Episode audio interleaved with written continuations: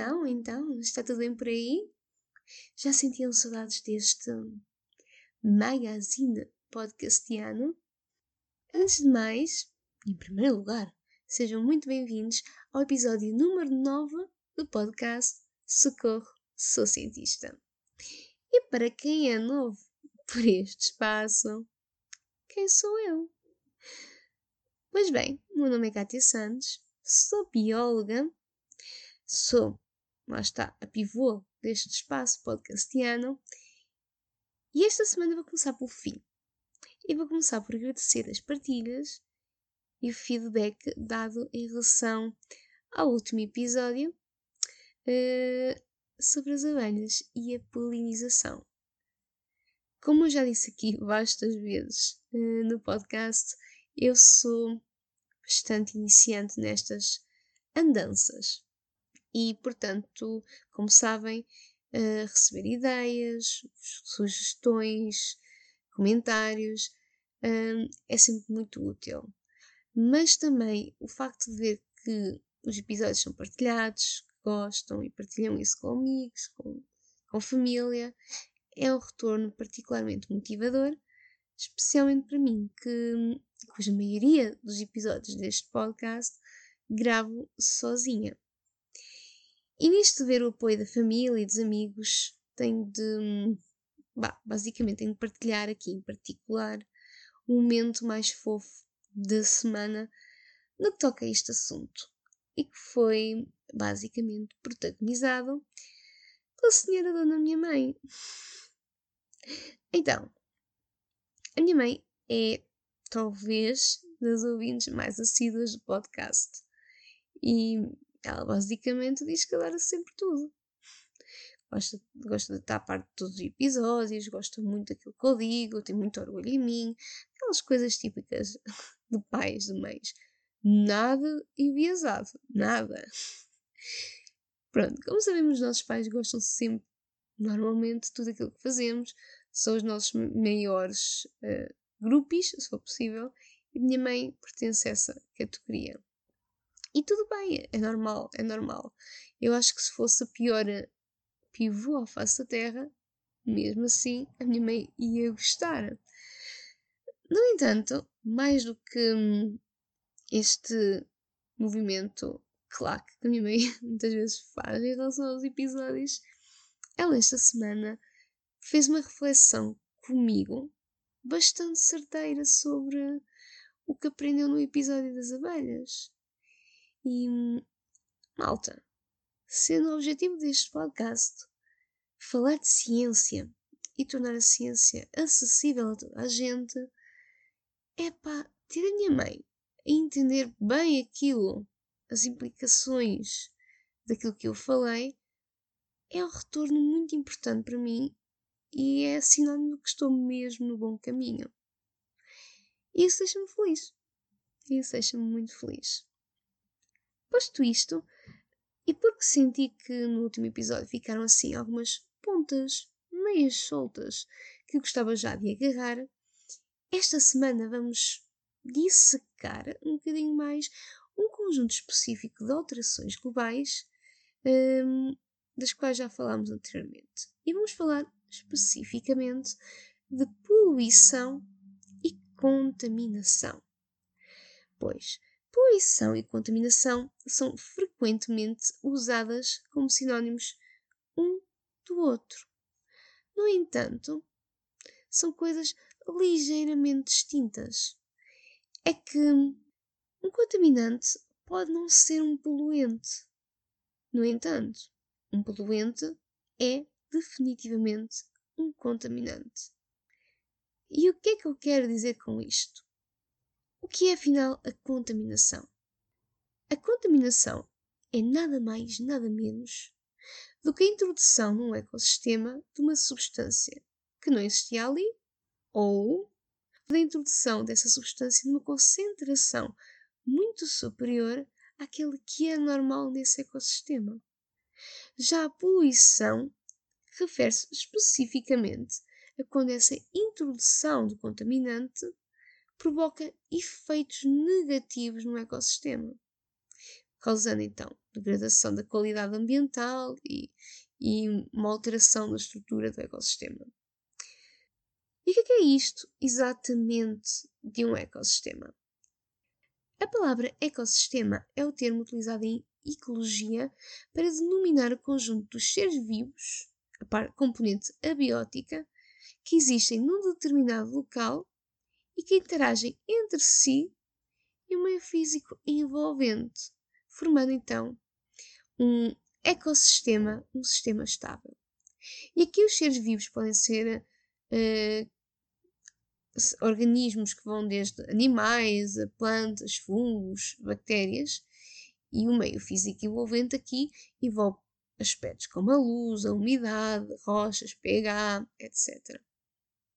E quando basicamente este sistema perde a sua estabilidade, seja por alterações nas condições físicas abióticas, e aqui inclui-se então a poluição ou as alterações climáticas, ou seja, esta perda de estabilidade resultado da alteração da sua componente biótica, e aqui pode ser, por exemplo, a perda de seres vivos, o que acontece é que todo o ecossistema fica em risco. É que os ecossistemas são um equilíbrio dinâmico, mas a degradação causada direta ou indiretamente pela ação humana, nomeadamente através da poluição, tem um efeito muito disruptor neste funcionamento do ecossistema. E o ramo da ciência da ecologia que se dedica a entender melhor o efeito dos contaminantes nos ecossistemas, e lá está, procura identificar se um determinado contaminante vai ou não gerar especificamente poluição, se é ou não é um poluente. O ramo da ciência que se dedica a este estudo é a ecotoxicologia. E nós, quando pensamos em poluentes, pensamos normalmente em poluentes químicos. Pensamos normalmente bem. Pensamos em pesticidas, uh, fertilizantes químicos, metais, gases tóxicos. E sim, estes constituem a principal classe de poluentes que existem e que degradam os ecossistemas.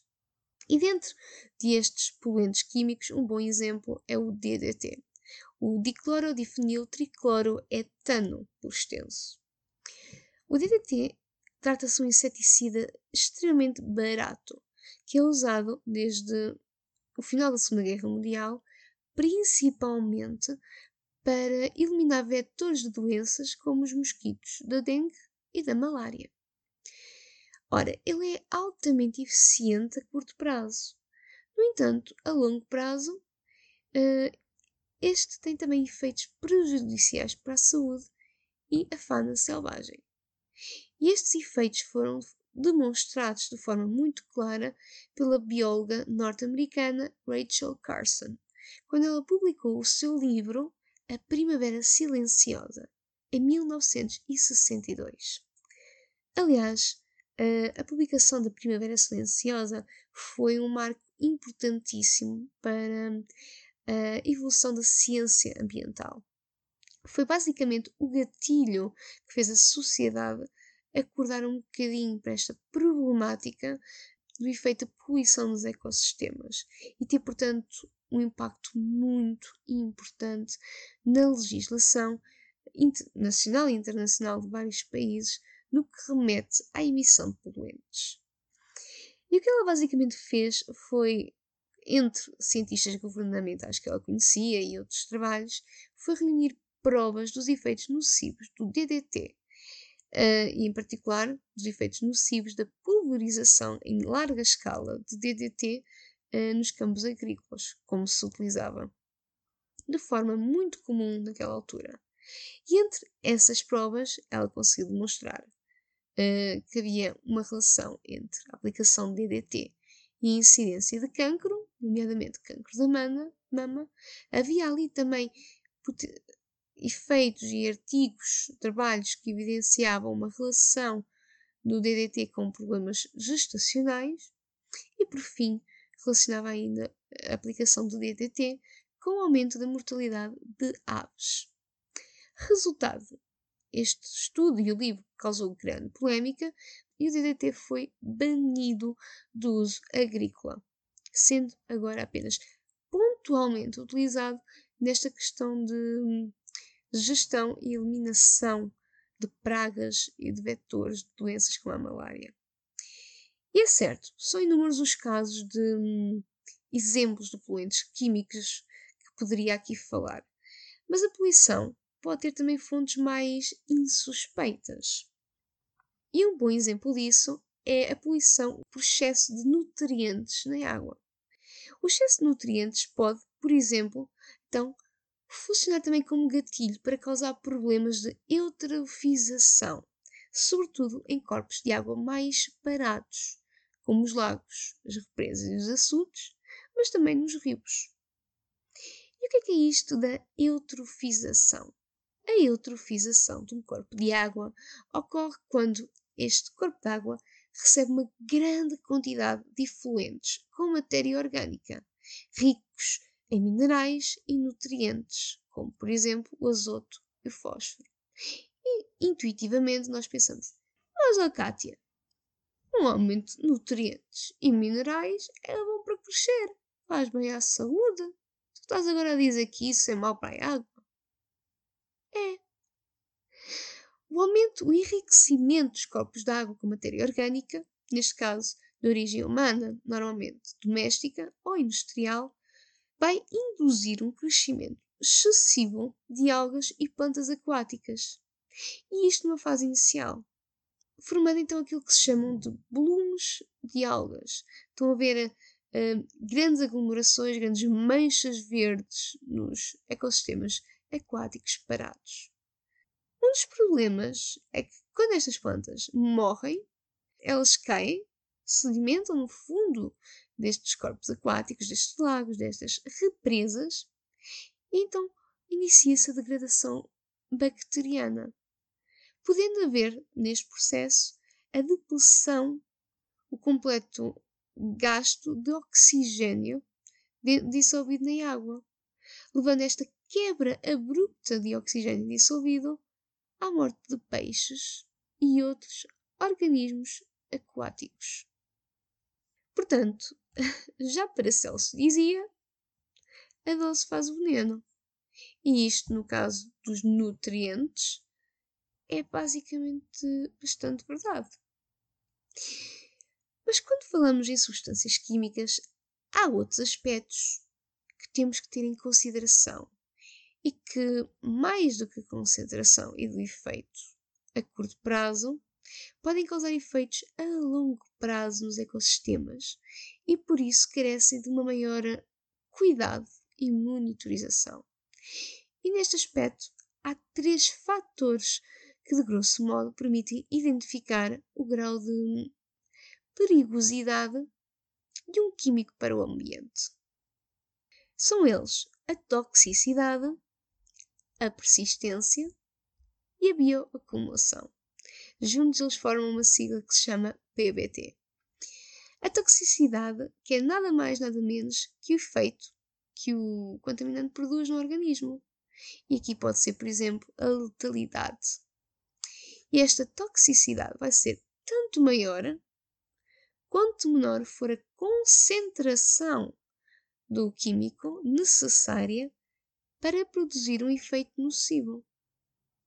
Já a persistência refere-se à capacidade deste químico não se degradar no ambiente e de permanecer na sua forma ativa anos e anos, podendo assim potenciar os seus efeitos tóxicos.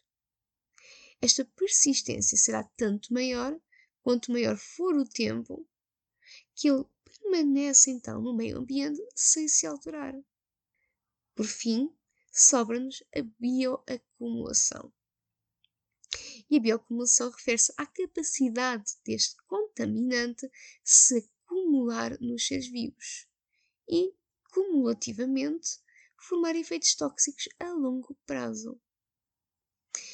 Um bom exemplo de um químico que se enquadra dentro desta categoria PPT é o chumbo.